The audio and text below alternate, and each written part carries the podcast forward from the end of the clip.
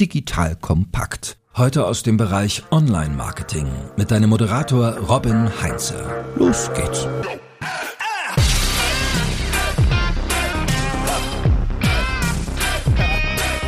Hallo und herzlich willkommen zu einer neuen Folge von The Art of Marketing von Digital Kompakt. Mein Name ist Robin Heinze, ich bin Mitgründer und Geschäftsführer der großartigen Online-Marketing-Agentur Morefire. In der heutigen Folge bekommst du einen Einblick in den Marketing-Maschinenraum eines besonders spannenden Unternehmens. Denn zu Gast ist der Peter Sutter von Zefdesk, einem überaus erfolgreichen Software-as-a-Service-Startup aus dem schönen Schwarzwald. Oh, Peter ist dort der Head of Marketing Marketing und wird dir heute spannende Insights verraten. was du aus dieser Folge dann mitnehmen kannst, ist, wie das Marketing-Team bei Zefdesk aufgebaut ist, welche Kanäle sie bespielen, mit welcher Budgetierung und Priorisierung sie das Ganze versehen, wie Content Marketing, Search und Marketing Automation bei Zefdesk funktionieren und wie sie ihre Ziele setzen und Marketingaktivitäten planen und optimieren. Also du hörst, ist eine ganze Menge an spannenden Einblicken in die Marketingpraxis eines echt erfolgreichen B2B-Unternehmens und ich bin mir ganz, ganz sicher, dass du da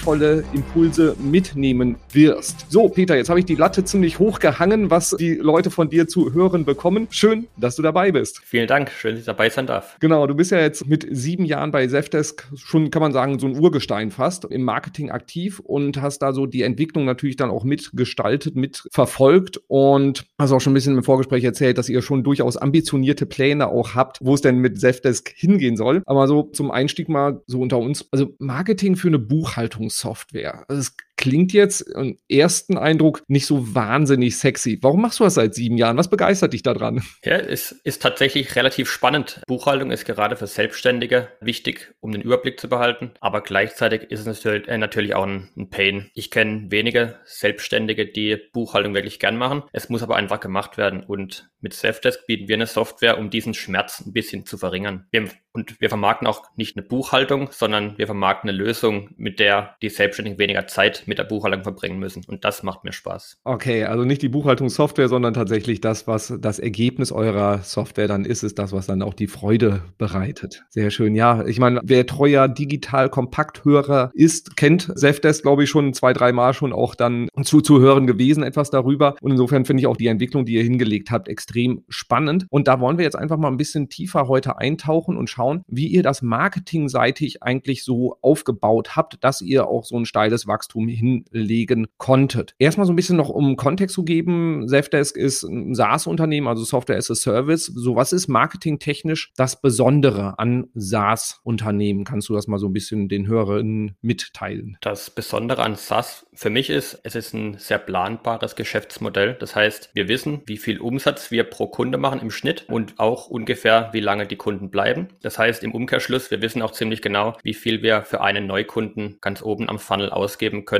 damit sich das am Schluss noch rentiert. Und ich sehe SaaS-Marketing im Prinzip wie eine große Maschine, die man durch Marketing Automation relativ gut alleine laufen kann und sich dann um diese Optimierung an den einzelnen Funnel-Steps konzentrieren kann. Ja, man, da hört man auch schon raus, so die Buzzwords aus dem SaaS-Marketing. Wir arbeiten bei Morphy auch für eine ganze Reihe an SaaS-Firmen und ich liebe das auch, weil du genau diese Planbarkeit hast. Du hast in der Regel einen hohen Kundenwert, weil wenn du eine gute Software hast und dich gut um deine Kundinnen und Kunden kümmerst, dann bleiben die auch lange dabei und das ermöglicht natürlich im Marketing eine ganze Menge an Dingen, die man vorne machen kann, um halt eben dann auch Neukunden zu gewinnen. Kannst du mal so ein bisschen Einblick geben, in welche Kanäle ihr im Moment bespielt. Das ist so, wie ich das mitkriege, eine ganze Reihe so im Marketing, die ihr auf der Agenda habt. Was sind so die großen Themen, die ihr habt und was sind vielleicht auch so ein bisschen kleinere Nischen, in denen ihr auch aktiv seid? Vielleicht fange ich mal an, wo wir herkommen, welche Kanäle wir am Anfang bespielt haben und zeige dann, was wir aktuell bespielen. Zu Beginn waren wir noch relativ wenig Personen bei Safdesk und der Fabian, der Geschäftsführer und ich haben damals das äh, Marketing zusammen vorangetrieben und wir haben relativ früh auf Content Marketing gesetzt, ohne dass wir da jemals jemals irgendwie über Messbarkeit oder sonst was nachgedacht haben. Wir haben einfach ein gutes Gefühl gehabt bei, bei, bei Content Marketing und ähm, das haben wir dann eben über, über Facebook auch ein Stück weit verbreitet.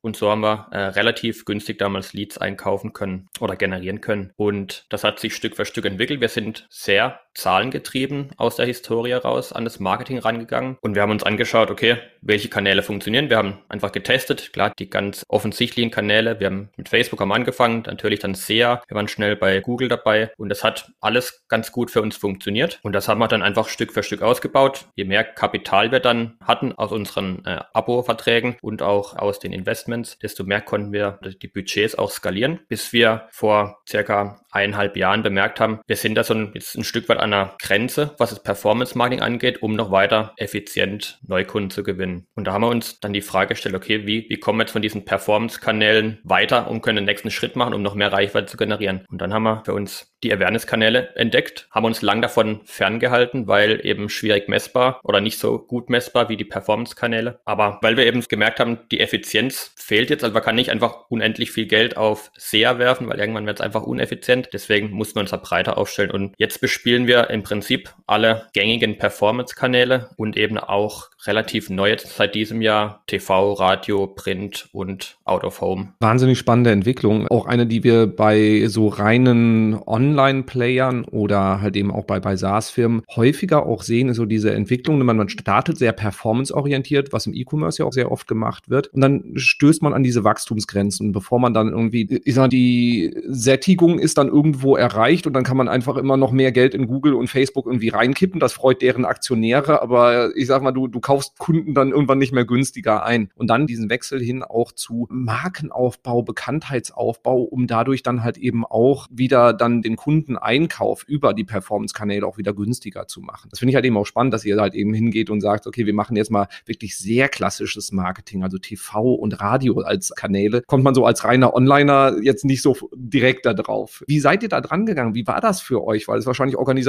hat eben auch eine ziemliche Umstellung im Marketing. Auf jeden Fall. Also ich würde sagen, wir haben uns ein Jahr damit schwer getan, weil wir haben im Prinzip für jeden Kanal ein Business Case aufgesetzt und überlegt, okay, was setzen wir rein? Wie viele Neukunden oder Leads kommen raus? Was kosten die uns? Ist das in unserem Rahmen, wo wir uns bewegen wollen? Wenn nein, war das für uns kein Kanal. Und bei so gut wie allen Awareness-Kanälen, vor allem natürlich den Offline-Kanälen, hat es einfach nicht gepasst. Also wir konnten mit unserem Modell, das wir angelegt haben, einfach nicht diese Kanäle bespielen. Das heißt, da haben wir uns intern einfach schwer getan, bis wir gesagt haben, okay, wir müssen die Kanäle einfach anders betrachten. Und dann haben wir uns, ich meine, es war 2020 im Januar, haben wir unseren ersten TV-Flight gemacht, was für uns damals wahnsinnig viel Geld war, aber wie sich herausgestellt hat, zu wenig, um genügend Werbedruck aufzubauen für eine nationale Kampagne. Und das Ergebnis war dann, wir haben viel Geld ausgegeben und das Ergebnis war, wir wissen nicht, ob es funktioniert hat oder nicht. Und das war natürlich ernüchternd. Also man hat schon gesehen, die Baseline geht irgendwie hoch, aber kann natürlich auch einfach Zufall gewesen sein oder an der Saisonalität gelegen haben. Deswegen haben wir gesagt, okay, wenn wir so Massenmedien testen, dann müssen wir mit einem Budget rein, wo wir sagen können, entweder man sieht einen Ausschlag oder nicht. Also es darf einfach, es muss in kritischer Höhe übertreffen, damit man sagen kann, es funktioniert oder nicht. Und sonst hat man Geld Geld ausgegeben, aber weiß erst nicht, ob es funktioniert. Ja klar, das ist also als Performance-Marketer extrem frustrierend. Absolut. Kannst du eine Größenordnung nennen, also wo du sagen würdest, so das sollte ich in die Hand nehmen? Also wenn jetzt ein anderes Unternehmen sagt, so ich will TV mal starten, wie viel sollte ich da auf der hohen Kante liegen haben? Ich würde sagen, ein mittlerer sechsstelliger Betrag sollte man einplanen für eine nationale Kampagne, was TV ja ist. Genau. Unser Learning war dann daraus, wir müssen einmal eine größere Wette eingehen, um zu sehen, ob es funktioniert. Das haben wir auch gemacht, haben das Budget deutlich angezogen, mit dem Ergebnis, dass wir dann wirklich einfach deutliche Ausschläge gesehen haben, auch zu dem Zeitpunkt, wo die Werbespots ausgespielt wurden. Und das war dann für uns die Erkenntnis, dass es funktioniert, dass es auch messbar ist, wenn man eben die richtige Budgethöhe findet. So, und Radio hattest du ja auch gesagt, dann mit auf der Agenda. Also ich kenne euch schon lange, lange aus Podcast-Werbung. Da seid ihr ja schon sehr aktiv, auch so eine kleine Vorreiterrolle, so wie ich das immer wahrgenommen habe. War Radio dann die logische Konsequenz daraus oder wie kam es dazu? Ich meine, wir haben sogar mit Radio angefangen, müsst ihr jetzt lügen, aber da haben wir auch einen kleineren Betrag Betrag investiert. Der Vorteil von Radio ist, man kann es besser lokal testen. Das heißt, man kann einen Smoke-Test machen, zum Beispiel bei lokalen Sendern, wie jetzt Bremen zum Beispiel, kann man sehr lokal Werbung schalten und dann gucken, ob sich lokal die Markenbekanntheit ändert. Das haben wir gemacht, aber auch noch nicht mit so einem großen Fokus wie jetzt auf TV. Das heißt, da stehen unsere Learnings noch aus. Setzt ihr auch Spotify-Ads mit ein? Ja, das machen wir immer mal wieder. Die haben wir erst als Performance-Ads angesehen. Da hat es nicht so gut funktioniert, wie wir uns das vorgestellt haben. Mittlerweile streuen wir jetzt Spotify Ads eher so als Awareness-Kanal mit ein. Wenn du jetzt sagst, TV nehmt da ordentlich Geld in die Hand. Du hast gesagt, eine größere Wette eingegangen. Das finde ich ein sehr schönes Bild dafür, weil im Endeffekt ist es nichts anderes. Und Performance Marketing habt ihr aber trotzdem weiter noch laufen, wenn ich das richtig verstanden habe, oder? Genau, auf jeden Fall. Also wir sehen Performance Marketing als die Basis, wo wir dann wirklich die User konvertiert bekommen, haben schon eine deutlich höhere Kaufintention, wenn sie jetzt über SEA Buchhaltungssoftware kaufen eingeben als Beispiel. Awareness-Kanäle sind im Prinzip im Funnel einfach weiter oben. Das heißt, versuchen mit der Awareness-Kampagnen Markenbekanntheit aufzubauen und das befeuert dann die Performance-Kanäle. Kannst du ungefähr sagen, wie die Verteilung bei euch vom Budget her ist? Also Brand oder Awareness versus Performance? Ganz grob würde ich sagen, aktuell sind wir irgendwie bei 80-20 auf Awareness. Das liegt hauptsächlich daran, weil wir Massenmedien bespielen und da muss man einfach per se mehr Geld in die Hand nehmen, kriegt aber natürlich auch dann eine, eine deutlich höhere Reichweite. Und kannst du schon erste Indikatoren nennen, inwieweit die Awareness-Kampagnen jetzt dazu führen, dass eure Performance-Kampagnen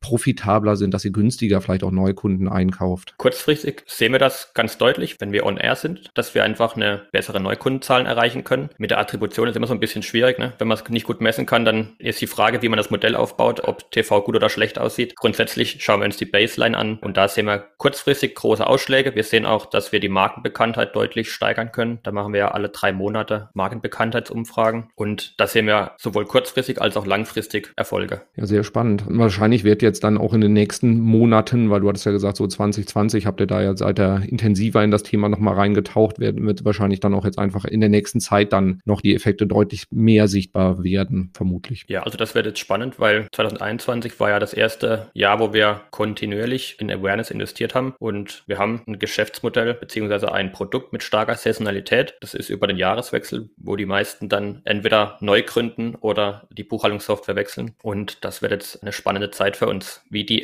Awareness-Kanäle auch langfristig in dieses Wechselfenster reinwirken. Ja, okay. Steht ja jetzt dann kurz bevor die Wechselperiode. Also wenn ich es auch richtig am Schirm habe, ihr adressiert ja in erster Linie dann auch KMUs mit dem Fokus eher auf K als auf dem M, so bei den KMUs, oder? Genau, also unsere Zielgruppe sind Selbstständige und kleine Unternehmen bis drei Mitarbeiter circa. Und da dann halt eben auch Neugründung hatte ich jetzt auch mit auf dem Schirm. Das heißt, also ihr adressiert da auch ganz gezielt dann Startups oder Gründer. Genau. Du hattest auch vorhin schon gesagt, so, ihr seid sehr früh mit dem Thema Content Marketing gestartet. Einfach so aus dem Bauch heraus, wenn ich es jetzt richtig verstanden habe. Also nicht strategisch irgendwie gesagt, wir wollen da unbedingt was besetzen. Wie ist das Thema aktuell bei euch aufgehangen? Also wie viel investiert ihr da noch mit rein? Habt ihr da auch ein internes Team, was so die Content-Produktion macht? So, wo hängt das Thema jetzt bei euch im Moment? Wir haben intern ein eigenes Team, das sich um Content und SEO kümmert. Die sind aktuell sechs Leute jetzt dann. Wir arbeiten da aber auch mit Dienstleistern zusammen. Das heißt, wir schreiben relativ wenig Texte in-house, sondern kümmern uns eher darum, in-house, welche Texte geschrieben werden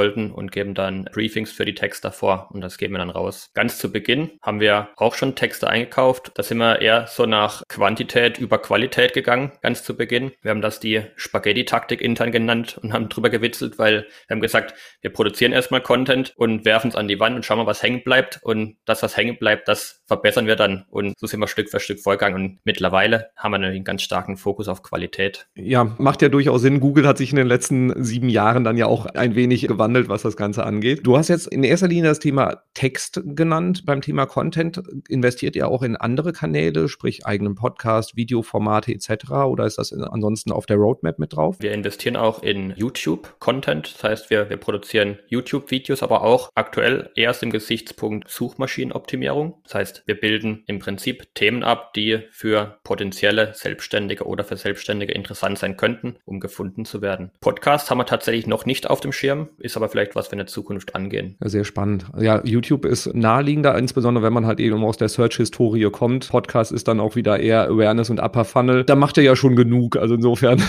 verständlich, dass man nicht in, in, jeden Kanal irgendwie reingeht und ihr seid ja schon in vielen aktiv. Du hast vorhin noch das Thema Marketing Automation angesprochen. Da sehen wir bei allen unseren SaaS-Kunden, dass das ein wahnsinnig wichtiger Faktor ist. Also über Content die Leute reinholen, Leads generieren und dann nurturen und so langsam an die Software heranführen. Wie seid ihr da aufgestellt? Welche Technologie habt ihr im Einsatz? Also toolseitig? Und wie sind so Erfahrungswerte, die du mitgeben kannst? Mittlerweile nutzen wir HubSpot für als CRM und äh, Marketing Automation Software Was kann ich dazu sagen? Also ganz klar, wir versuchen über Content interessierte User anzuziehen und sie dann relativ schnell zu einer Testphase zu bewegen. Da wollen wir jetzt in Zukunft noch ein, einen weiteren Funnel-Step einbauen und mehr MQLs, also Marketing Qualified Leads generieren und diese dann über Marketing Automation langsam ans Produkt ranzuführen. Das sind wir Stand jetzt noch nicht. Wir haben uns, weil das Produkt auch relativ niedrigpreisig ist und die Schwelle zu testen ist sehr gering, weil man nur die E-Mail-Adresse braucht, hat es bis jetzt ganz gut funktioniert für uns. Je mehr Awareness-Kanäle wir bespielen, desto mehr Leute kommen natürlich auch rein, die noch ein Stück weit weiter weg sind von der Kaufintention Deswegen ist der nächste logische Schritt für uns, nochmal eine Ebene oder eine Micro-Conversion mehr einzuziehen und eben diese Marketing Qualified Leads früher abzugreifen. Was sind so die Kanäle, über die ihr dann die Leute in die Funnels, in diese Marketing Automation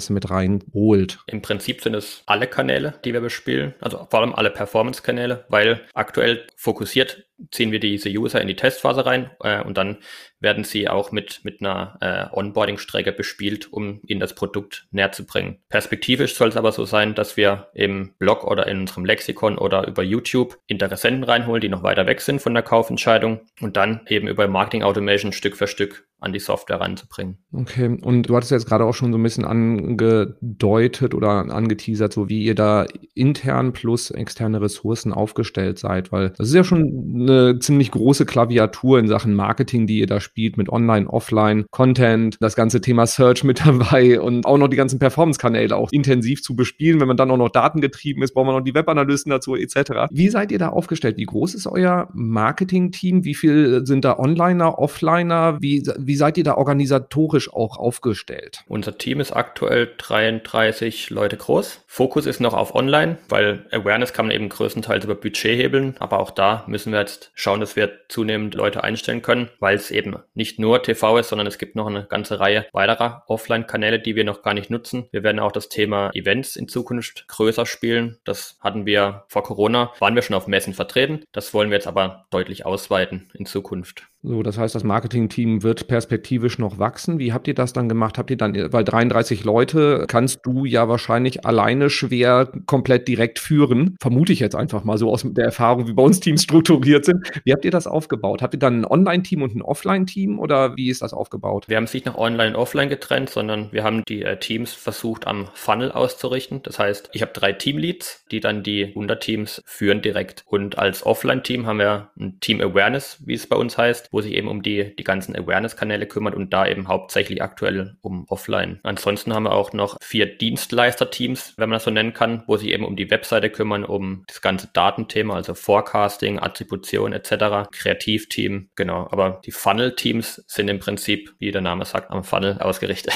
Sehr spannend. Bei euch dann die B2B-Klassiker ist ja immer diese Verzahnung von Marketing und Vertrieb. Also wann sind die MQLs, werden sie zu SQLs, also zu Sales Qualified Zeit, dass ihr das Ding eintüten könnt. Bei den meisten Unternehmen ist das eine große Hürde. Wie ist das bei euch aufgestellt? Habt ihr überhaupt echte Vertriebsmitarbeiterinnen und Mitarbeiter oder läuft das komplett online, dass alles im Self-Service stattfindet? Guter Punkt. Also wir, wir sagen immer, wir sind mehr B2C wie, wie B2B, weil zum einen niedrigpreisiges Produkt, zum anderen ist der Selbstständige schon relativ nah an einem B2C-Kunden. Also wir machen kein Enterprise Sales, weil dafür brauchen wir zu viel Volumen einfach. Was wir machen, wir versuchen über Marketing die User in die Testphase zu bringen. Dann werden sie von Sales über eine Automation bespielt und dort versuchen wir auch eine, eine Lead-Klassifizierung zu machen, beziehungsweise wir machen eine Lead-Klassifizierung und stufen die Leads, die wir reinbekommen, nach Potenzial ein. Und das Sales-Team kann dann entscheiden, welche Personen sie direkt anruft und mit den Usern Safdesk so einrichtet, dass es für sie auch passt und ihn dann auch, sie auch zum Abschluss bringt, logischerweise. Ist das Sales-Team dann ins Marketing integriert oder ist das eine separate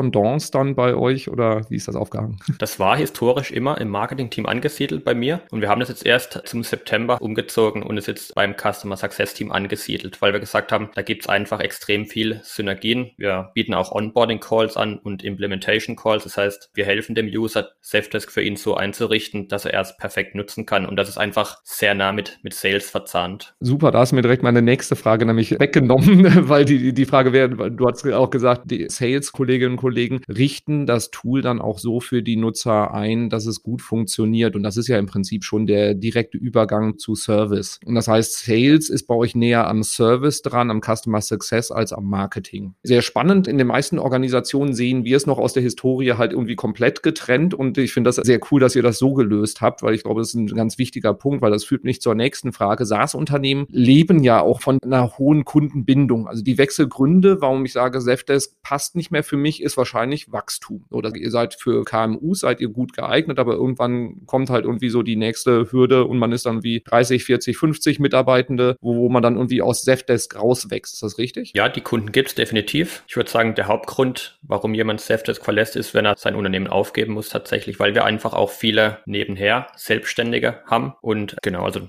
entweder Geschäftsaufgabe oder wenn sie tatsächlich dann mal so groß sind, dass sie einfach andere Prozesse brauchen, dass SEF das nicht mehr abbildet, dann suchen sie sich auch eine Alternative. Ja, und das ist halt so dieses typische SaaS-Phänomen, dass entweder genau Geschäftsaufgabe, Wachstum, dass es nicht mehr passt und ansonsten ist ja ein sehr, sehr hoher Lock-in-Effekt, ist ja ein sehr dankbares Geschäftsmodell. Du hast gerade auch schon gesagt, ihr macht so Onboarding-Calls. Was macht ihr noch so in den ersten Schritten, um aus einem Einmalkäufer so einen glücklichen Stammkunden zu machen? Weil das ist ja noch sehr nah am Markt Marketing im Prinzip dran? Also ich habe den Implementation Call vorher angesprochen. Das heißt, wir versuchen, wenn der User für sich entschieden hat, ja, das Safdesk macht für mich Sinn, dann helfen wir ihm, Safdesk so einzurichten. Zum Beispiel helfen wir ihm, sein Bankkonto zu verknüpfen, dass er seine Transaktionen immer importieren kann und direkt sehen kann, welche Rechnungen sind bezahlt und welche sind noch offen als Beispiel. Ansonsten versuchen wir einfach die ersten ein, zwei, drei Monate sehr nah dran zu bleiben äh, und möglichst guten Service zu liefern, damit der User einfach möglichst schnell in so eine Routine reinkommt und dann selbstständig mit Self-Test arbeiten kann. Also genau den Start so angenehm wie möglich zu machen. Das ist halt eben auch was, was wir sehen, was noch zu viele Unternehmen nicht wirklich machen, wo Vertrieb quasi, wenn die Tinte trocken ist, zieht der Vertrieb sich zurück und dann werden die nächsten Leads beackert und das Onboarding wird dann oft vergessen und das halt eben so genau, insbesondere wie du es schilderst, die ersten Wochen, ersten Monate entscheidend darüber sind, um damit sich auch eine langfristige Kundenbeziehung auch aufzubauen. Ja, also das ist uns extrem wichtig, weil zum einen macht es für den Selbstständigen natürlich nur Sinn, wenn er es auch gut gut nutzen kann und weiß, wie er es zu nutzen hat, die Software. Zum anderen macht es auch für uns Sinn, dass der User perfekt geonboard ist, weil nur dann bleibt er auch lange. Ja, und ich meine, die Kundenakquisitionskosten sind ja eh da und je länger der dann, dann dabei bleibt, umso schöner natürlich für euch. Genau. So ein bisschen, jetzt sind wir gerade schon bei Kundenakquisitionskosten, was ja im SaaS-Bereich insbesondere auch eine ganz, ganz wichtige Kennzahl ist. Was sind noch so Sachen, die ihr euch anschaut und auch vielleicht in Zusammenarbeit mit den Kolleginnen und Kollegen von Customer Success beziehungsweise Sales? Also habt ihr da so gemeinsame Kennzahlen,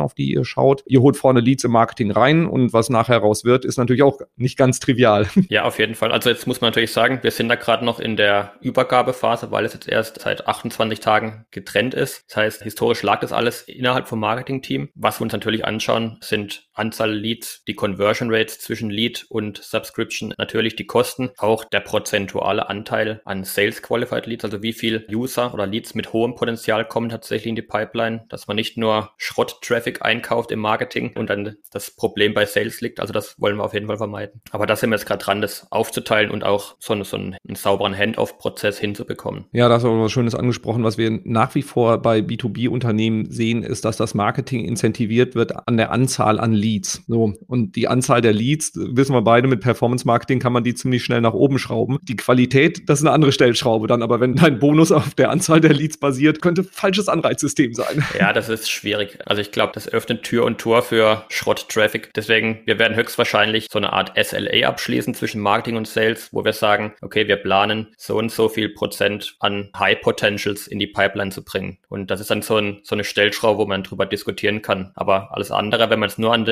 absoluten Zahlen das Ganze bemisst, das führt, glaube ich, nicht zum Ziel. Kleine Übersetzung SLA, Service Level Agreement, absolute Empfehlung zwischen Marketing und Vertrieb, genau sowas aufzusetzen, dass beide Seiten wissen, worauf sie sich bei den den Kolleginnen und Kollegen verlassen können oder verlassen können sollten, so ungefähr. Wie plant ihr bei euch die Marketingkampagnen? Also in welchen Zyklen plant ihr? Weil das hat sich vermutlich ja durch sag mal, größere Awareness-Kampagnen durch TV, äh, hat ja längere Planungszyklen als, sage ich mal, eine Facebook-Kampagne. Und wie, wie seid ihr da im Moment aufgestellt? Macht ihr das auch dann entlang des Funnels? Macht ihr eine Jahresplanung? Wie geht ihr da vor? Du sprichst was Gutes an. Awareness-Planung, das war für uns relativ neu, weil wir bisher immer Performance gemacht haben. Und das ist auch so ein Stück weit eine Fuck-Up-Story. Wir haben gesagt, ja, wir, wir wollen jetzt doch TV machen. Lass uns mal schauen, dass wir in zwei Wochen TV-Spot online bekommen. Okay, das könnte schwierig werden, weil wir müssen den Spot anpassen, wir müssen die Bots einbuchen, wir müssen mit der Agentur sprechen. Also wir sind da aus sehr kurzfristiger Planung so ein Stück weit jetzt gezwungen worden, durch diese Offline-Investments in eine langfristigere Planung zu kommen. Aktuell planen wir vor allem die Awareness-Investments quartalsweise. Wir wollen aber perspektivisch auf ja, drei bis sechs Monate Planung kommen, was schon sportlich ist, glaube ich, weil ich glaube, das geht jedem Startup so. Es bewegt sich einfach unheimlich viel und wenn man drei Monate sauber vorplanen kann, dann sind wir schon relativ gut. Ja, und du hast auch im Vorgespräch so ein bisschen eure Planung genannt, was so die gesamte Unternehmensentwicklung angeht. Im Moment seid ihr, wenn ich es richtig auf dem Schirm habe, 180 Mitarbeitende. So, wo geht die Reise in den nächsten 12 bis 24 Monaten hin? Also in den nächsten 12 Monate haben wir das Ziel, nochmal 200 Personen einzustellen. Das heißt, wir wollen es verdoppeln bis Ende nächsten Jahres. Das wird natürlich sportlich, aber wir sehen einfach, der Bedarf ist da, das Kapital ist da. Wir müssen es einfach jetzt auf mehrere Schultern verteilen, damit wir das auch auf die Straße bekommen. Das heißt für mich in der Übersetzung, da wir ja dann immer in Marketing- und Vertriebsplanung involviert werden, die Anzahl der Leads, die ihr dann reinholen müsst, du und deinen Teams, ist wahrscheinlich jetzt auch, ihr habt wahrscheinlich auch ambitionierte Ziele jetzt. Ja, absolut. Also es sollte auf jeden Fall nicht weniger werden. Sehr diplomatisch formuliert. So, und vorhin hattest du auch einmal das Thema bei euch so als Stelle neben dem Marketing, wenn ich es richtig verstanden habe, das Thema Webseite, Website-Team und auch das ganze Thema Analytics. Nur das Thema Testing und Optimierung für uns als Performance-Marketer ist natürlich Teil der DNA. Wie geht ihr da vor und was sind so Methodiken und vielleicht auch Tools, die ihr da im Einsatz habt? Ähm, jetzt speziell auf die Webseite bezogen, kann ich sagen, wir haben in der Vergangenheit mit AB-Testing-Tools zusammengearbeitet. Mittlerweile haben wir jetzt unser eigenes Tool geschrieben und versuchen da einfach auf der Webseite AB-Tests zu fahren, um zu sehen, was funktioniert besser und mit dem Ziel Stück für Stück die Conversion Rates an den kritischen Stellen zu verbessern. Was kann ich noch sagen? Wir waren lang auf WordPress, was die Technik anging. Mittlerweile haben wir jetzt aber auf Static Website umgebaut, sodass wir jetzt volle Flexibilität haben, auch in-house. Okay, wie viele Entwickler habt ihr dann in-house sitzen? Wir haben jetzt vier Entwickler bei uns im Team. Okay. Also für das Marketing-Team, wohl bemerkt. Ja, gut, klar. Software ist nochmal wahrscheinlich ein komplett anderes Team dann auch. Ne? So ein eigenes Testing-Tool, vier eigene Entwickler da sitzen, da werden jetzt einige Zuhörerinnen und Zuhörer wahrscheinlich etwas neidisch, aber es ermöglicht euch wahrscheinlich einfach ein wahnsinnig hohes Maß an Flexibilität und Geschwindigkeit vor allem auch. Ja, also ich glaube, da kommt man ab einer gewissen Größe auch nicht mehr drum rum. Man kann es natürlich immer ein Stück weit über Tools abbilden, aber da fehlt halt am Schluss dann so ein bisschen die Flexibilität, glaube ich, um schnell voranzukommen. Wenn man dann immer irgendwie einen externen Entwickler braucht oder das Tool eine bestimmte Funktion nicht abbildet, da haben wir jetzt einfach in Flexibilität investiert. So, und jetzt hast du gerade schon das Thema Tools angesprochen. HubSpot haben wir gehört. Was gehört sonst noch so zu eurem Tool-Stack? Was habt ihr noch so im Einsatz, was du verraten kannst? Oh, wir haben eine ganze Reihe an Tools. Das wird jetzt schwierig. Welche magst du denn besonders gerne? Welche empfiehlst du denn weiter? Also jetzt, ich persönlich finde ClickUp ganz gut, also als Projektmanagement-Tool. Also planen auch unsere Teams, planen ihre Sprints oder in Kanban planen sie ihre Aufgaben und vor allem haben wir die Roadmaps der einzelnen Teams jetzt in ClickUp abgebildet, auch visualisiert, damit man, gerade wenn das Team größer wird, auch die Synergien zwischen den Teams besser nutzen kann, dass nicht ein Team was macht oder neu startet und einen Test macht, wo das andere Team schon Erfahrung hat. Das ist für mich gerade ganz wichtig, dass wir so diesen Prozess und die Ziele für das nächste Quartal innerhalb vom Team sauber synchronisiert bekommen. So, das ist dann so dein Haus- und Hof-Tool, wo du wahrscheinlich auch sehr viel Zeit drin verbringst und der Rest des Teams auch. Tracking, Google Analytics oder andere Lösungen im Einsatz? Wir haben ein eigenes Data Warehouse. Also klar, Google Analytics ist auch angeschlossen, aber das spielt im Prinzip die Daten in unser Warehouse rein. Ansonsten, wir versuchen zu tracken, was der User macht, natürlich mit Consent. Das wird zunehmend auch schwieriger, klar, aber hilft uns einfach, bessere Entscheidungen zu treffen. Ja, und beim Thema eigenes Data Warehouse werden jetzt wieder ein paar Hörerinnen und Hörer etwas neidisch werden, aber ja, so was wir halt eben sehen, bei den schnellen Marketingorganisationen führt da irgendwie auch kein Weg dran vorbei, einfach weil du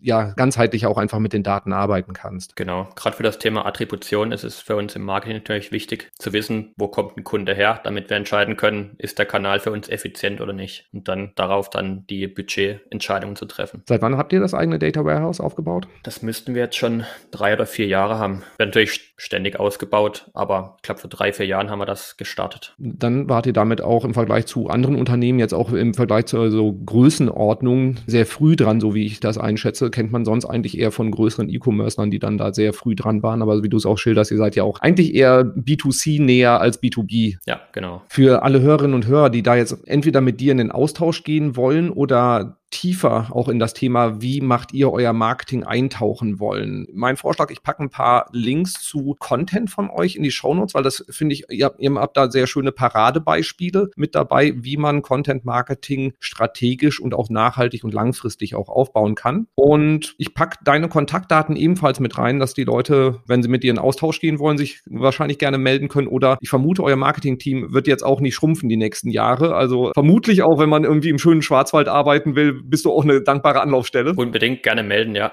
Und ich freue mich auf den Austausch. Sehr schön, Peter. Vielen, vielen Dank für all die Insights. Ich fasse mal ein bisschen zusammen oder versuche mal so den ganzen Input, den du jetzt geliefert hast, mal noch einmal zu rekapitulieren. Also ihr habt eine wahnsinnig spannende Reise durchgemacht, seid mit Performance Marketing gestartet, habt dann festgestellt, dass ihr über die Kanäle wie Facebook Ads oder Google Ads an Grenzen stoßt, was das Wachstum angeht und habt dann angefangen, zum Teil etwas naiv und blauäugig rangegangen an das Thema, sag ich mal, Awareness-Kampagnen auch über TV, habe festgestellt, dass man TV-Kampagnen nicht innerhalb von 14 Tagen ans Laufen kriegen kann und investiert jetzt sehr nachhaltig in Upper Funnel-Kampagnen wie halt TV, Radio, um da halt eben langfristig auch die Marke aufzubauen, um dadurch dann auch so die ersten Ergebnisse zeigen, dann die Performance-Marketing-Kampagnen auch wieder, ja, doch auch noch effizienter machen zu können. Das Thema Content ist bei euch extrem hoch aufgehangen und ihr habt ein sehr starkes Inhouse-Marketing-Team unterstützt, punktuell durch Dienstleister, durch Freelancer, um halt eben die diese gesamte Schlagkraft dann auch ausspielen zu können. Organisatorisch habt ihr Marketing auf der einen Seite oder auf der einen Seite klingt vielleicht ein bisschen falsch, aber und äh, in Zuarbeit für das ganze Thema Sales und Service und diese beiden Themen sind halt zusammengelegt und aus dem Marketing auch ein bisschen ausgegliedert. Und habt aber das Ganze, die Zusammenarbeit koordiniert ihr über gemeinsame Kennzahlen plus Service Level Agreements. Und ihr seid sehr, sehr testfreudig und sehr schnell unterwegs, wenn ich das mal so zusammenfassen darf. Perfekt zusammengefasst. Sehr schön. So, Peter, danke dir für all den Input. Es war mir ein Riesenvergnügen und ich fand es super, super spannend. Gleichfalls. Danke dir, Robin. So, liebe Hörerinnen, liebe Hörer, wir haben eine ganze Menge an Input. Noch weiterführende Inhalte packen wir dir in die Show Notes rein, damit du da dich auch noch ein bisschen tiefer mit beschäftigen kannst. Vergiss nicht, diesen Podcast zu abonnieren, damit du solche spannenden Interviews nie, nie wieder verpasst und hinterlass auch sehr gerne eine mindestens 5-Sterne-Bewertung auf deiner bevorzugten Podcast-Plattform. Das treibt mir einfach ein Leuchten in die Augen und hilft mir einfach weiter, schöne Inhalte für dich bereitzustellen. In diesem Sinne, vielen Dank fürs Zuhören und bis zum nächsten Mal. Tschüss. Danke fürs Zuhören beim Digital Kompakt Podcast. Du merkst, hier ziehst du massig Wissen für dich und dein Unternehmen heraus. Wenn du mit uns noch erfolgreicher werden möchtest, abonniere uns auf den gängigen Podcast-Plattformen. Und hey, je größer wir werden, desto mehr Menschen können wir helfen. Also erzähl doch auch deinen Kolleginnen und Kollegen von uns. Bis zum nächsten Mal.